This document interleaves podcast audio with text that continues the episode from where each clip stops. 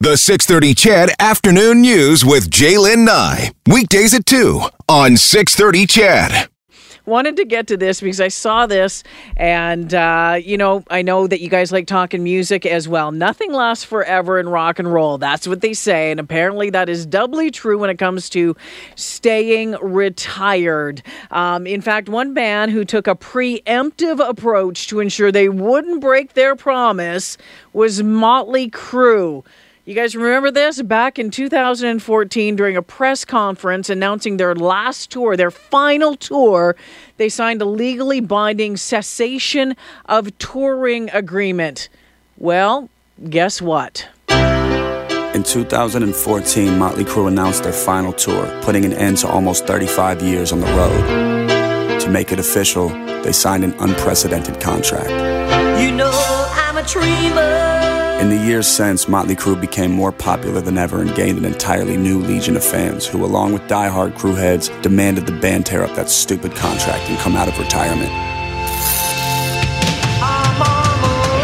They knew that if they were ever to stand on stage together again, that contract would have to be destroyed. Well, destruction has never been an issue for Motley Crue.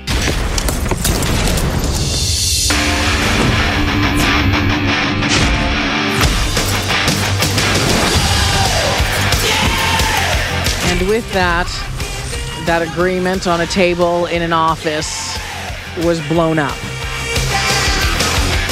They literally blew up the contract and had announced that they're hitting the road with Def Leppard and Poison for a stadium tour next year. It's just another band that has come out of retirement uh, for their fans, for their money, whatever it is. Eric Alper is a Sirius XM radio host, publicist, and music commentator. Hey, Eric, welcome back to the show. You know, I have to say, just right at the offset, if we can't trust Motley Crue at its word, well, then who can we Yeah, trust really. in today's world? You know what? I have to. Let me just say this off the top, too. Um, th- this might be my dream lineup, to be honest with you. Like I, I, you know, uh, from from my glam rock days, like when you're looking, Yeah. like thinking about the '80s and the '90s, you know, high school and college. I mean, Motley Crue, Poison, Def Leppard. I, I mean, to this day, I can't get enough of Poison, and and maybe that's a good thing. Maybe that's a really bad thing. But here we go. They're doing this again. It's a what I'm going to say a great lineup, kind of whatever. Yeah, it is okay, but. I, I call them retirement fakers. And this ticks me off, Eric. It ticks me off because people say, you know, all of these bands come through. I don't care who it is. Maybe it's Motley Crue, maybe it's Ozzy, whoever it, whoever it's been. And and you buy these tickets thinking that you're a part of a of a, you know, a, a moment in history, music history. And then nah, no, it's just another concert. That bugs me. Yeah, you, you, you, you've got every reason, I think, to be angry at no matter who says stuff like that in order to get your hard earned dollars, um, to make it seem like this is going to be the last time that you're going to see them. Elton John just announced another leg of his final tour, including two more shows in Toronto. That would make six since he announced his retirement. And in fact, in the last three weeks alone, we have seen art, uh, bands reform that would never, and I'm talking management, record labels, people that would never say that they would get back together again. My Chemical Romance, Rage Against the Machine, and the Black Crowes, which, you know, those were pretty heavy duty arguments. And of course, now you've got today not only Motley Crue reforming, but Michael McDonald is back with the Doobie Brothers. These are people that wouldn't even be in the same room unless that there were police and lawyers on either side of them blocking it from one another. And it, and you know what? Because they what they originally split up what 1982 the Doobies, and this is would be their 50th anniversary. He's like, yeah, I'll go out on tour for them, you know. And I, I just to me, it, it's. I don't believe necessarily that they're doing it for the for their fans. I believe that they're doing it for their money, or they need to have their ego stroked a little bit. I, what do you think it is, Eric? I think they're bored and their wives are kicking them out of the house. um, I, I really do. I think there is something to be said for lifelong musicians who, at around eight o'clock at night, become unbearable to be around. And I've been around enough of them it was a joke when the Rolling Stones hit 50 years old, and Mick Jagger would say that he's not going to be singing Satisfaction when he's 40. And they kind of extended what we would all believe a rock and roll band should be past this so called due date. Nobody was playing in a rock and roll band past their 50s. In fact, only the blues artists of like B.B. King or Buddy mm-hmm. Guy, only those artists would get a free pass. And now, thanks to the Stones, it seems like you've got the Allman Brothers, you have Styx, Journey. Sometimes you don't even need an original member except for the drummer in the case of the Guess Who, for instance.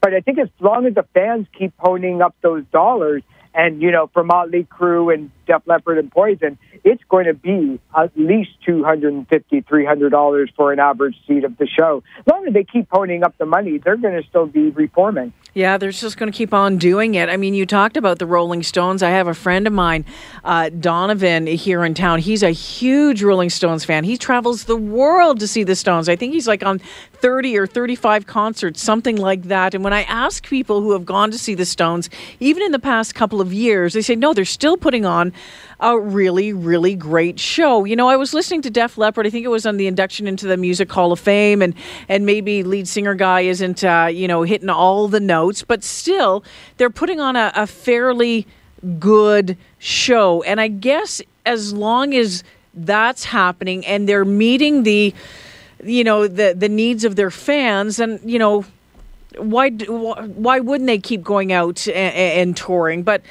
but boy, oh boy, I guess it's just the final one. I just it really bugs me when they say it's a final, it's a farewell tour. Next thing you know, there's three of them. It just it really does. Yeah, and and you know uh, everybody is always day to day. It's funny whenever I watch something on sports and they say that this baseball player is day to day, and I'm thinking, aren't we all? you know, uh, we, we're all day to day, and the ability for these bands to and artists to continue to tour um, is something that I think we're going to take for granted. You know, when somebody like um, a David Bowie or Prince mm. or Tom Petty unexpectedly passes away, there's there's always people who will come up to me or write me on social media and say, "I wish I would have saw them when I had the opportunity." Um, I don't think that that's the case anymore. I think now we have ample opportunities to see these bands thanks to not only websites selling tickets, maybe not necessarily always on the secondary market, but you know, you now have access to artists that are in your own backyard, as well as getting tickets if you want to see them in Italy at the same click of a button. So I think that that's changing the way that that fans see their their favorite bands as well. And I, I think it's okay. You know, I think all these bands know that there's a whole generation that are coming up the Ariana Grandes, the Shawn Mendes, the um, Lady Gagas of the world um, that are going to dominate the music scene and the ticket dollar um, in the next five or ten years. So they better get the stuff on the table while they can. What did uh, that movie Dirt do for Motley Crue? They talked about it. Uh, you know, the, it came out and it opened up the eyes of a, a new generation. Did that movie do that much for Motley Crue? Yeah, yeah, yeah. I think so. Um, I, I think with you know, thanks to things like Spotify and music streaming services, it's really easy um, or easier for the next generation of music lovers that are eight years old to 15, 16 years old to have just as easier access to a Billie Eilish song as a Motley Crue song. And I think as the way that the Walkman revolutionized music by bringing music into a handheld device and having us listen to whatever we want whenever we wanted um, through our headphones.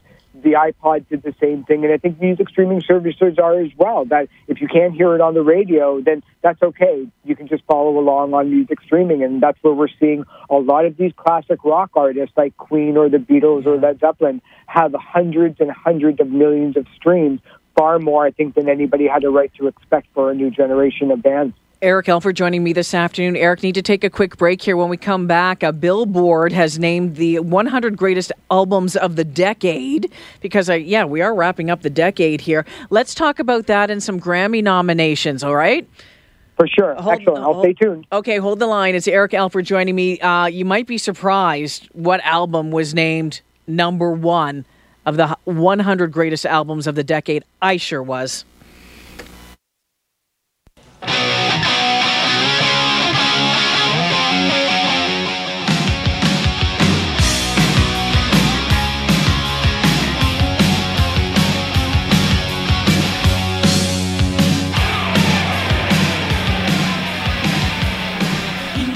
CBG picking one of my favorite tunes. Thanks for that. It's 248. We're talking with Eric Alper. Mentioned off the uh, the top of this segment that Motley Crue back in 2014 during a, pes- a press conference announced their last tour and signed a legally binding cessation of touring agreement. Today, they blew that agreement up and announced that they are going back on tour. Uh, they're going to go on tour with Poison and Def Leppard. Some of the text coming in this afternoon uh, about it uh, saying musicians generally get better as they get older, not vocalists necessarily, but instrumentalists never stop learning learning. And I would agree with you on that one. And a, a number of people saying, you know what, I'm, I'm so thankful that I paid the money to go see the Tragically Hip's farewell tour because that truly was a farewell tour. Eric Alper joining me this afternoon. Eric, um, the Billboard names the 100 greatest albums of the decade. Kanye West, My Beautiful Dark Twisted Fantasy, comes in at number one. Surprise or not? Um, not really. I think with the amount of, of uh, lists that have come out in the media in the last number of weeks for the best albums of the decade, it's really been either this Kanye West album, Beyonce's Lemonade, which actually lands at number two, Frank Ocean's Channel Orange lands at number three, and my actually personal pick, Kendrick Lamar's To Pimp a Butterfly, comes in at number five. I mean, I think it's easy to look at somebody like a Kanye West as a cartoon character mm-hmm. that's not in our planet anymore. And I can see why. His his reputation is out there, the thing that he says, the thing that he does. But you got to go back to before this album came out in 2010 when he stormed the stage at the MTV Awards, offered his opinion that Taylor Swift should not have won for Video of the Year. It should have been Beyonce. He had a self imposed exile in Hawaii and decided to call up a few of his friends to record a brand new album in secrecy. Mm. Well, when your friends are Elton John, Rihanna, Fergie, John Legend, yeah. Drake, Jay Z, and dozens of others, they actually put this album together really it's kind of like you do this, you do this, you do this, and then Kanye West will put it all together. And that's what kind of an album it is. It's still a brilliant, brilliant record and definitely worth a listen just to remind yourself how we got to the madness that is a Kanye West. Yeah, rounding out that list is Kacey Musgraves at six, Rihanna Anti at seven, Ariana Grande, thank you, next at eight, Robyn Body Talk at nine, and Adele 21, which is still a brilliant album as well. Who is Robyn, Eric? Um, Robyn is a Swedish pop singer that absolutely knows her way around a pop song. Um, if people are thinking that there's no great pop music out there these days, check out Robyn. She's kind of in the same vein as a Carly Rae Jepsen. The only thing is, is uh, Robyn has 13 brilliant songs on it, and Carly Rae Jepsen has 12, and then one maybe throwaway track. But um, just a brilliant, fun pop singer. I'm sure people who work out and listen to pop music know exactly who Robyn is. Before I let you go, was on this list, and again, this list was chosen and put together by Billboard staffers, so people who work there. Um, was there one on here that you thought might be a little bit higher? I'm looking at a couple of here and thinking that, you know, personally, Chris Stapleton's Traveler album could have been higher than 95, but do you think that there's some that might should have been a little bit higher and and and, and or on the list that's not? Um, none, not necessarily one that should be higher, but I think in going through the list, when you see Ariana Grande, Thank You Next at number eight, and even Taylor Swift's Red uh, coming in at number four, yeah. brilliant tracks on each of these albums. The problem becomes is how do you reflect a concept album like Kendrick Lamar's To Pimp a Butterfly or Beyonce's Lemonade, yeah. which is true and true an album as we know it, as opposed to, say, Taylor Swift or Ariana Grande, which has 12 songs on it, and nine of them happen to be Billboard top 10s because yeah. of the way that streaming services are working towards the chart. So you know, it's just mostly a collection of songs. So that's my only kind of criticism with these lists is like you end up with an album full of hits, uh, kind of mixing and matching with real great albums from start to finish. Uh, before I let you go, you wanted to talk some uh, Grammy nominations have been leaked. Yeah, this is this is real interesting. It uh, turns out that if you go to Grammy.org, you will start to see different numbers of total nominations in people's careers that changed overnight. Oh. So you have, you know, artists like Ariana Grande yesterday had six total nominations to her career. You look on it right now, it said that she has 11. Okay. Taylor Swift had 35 yesterday.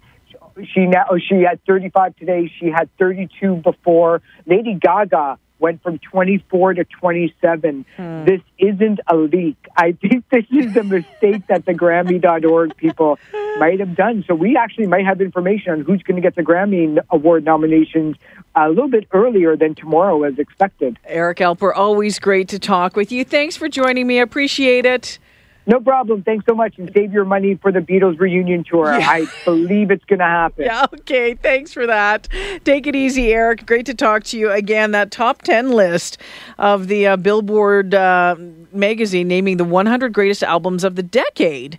Um, yeah, countdown is on to the end of the decade. In 10th spot, Adele with uh, the album 21, Robyn, Body Talk. In number 8, Ariana Grande, Thank You Next. Number 7, Rihanna, Anti. Number 6, Kacey Musgraves with Golden Hour. Kendrick Lamar, To Pimp a Butterfly, and that's the one that Erica was, uh, was a big fan of. Uh, number 4, Taylor Swift with Red. Number 3, Frank Ocean, Channel Orange. Number 2, Beyonce, Lemonade. And number 1, Kanye West, My Beautiful Dark Twisted Fantasy.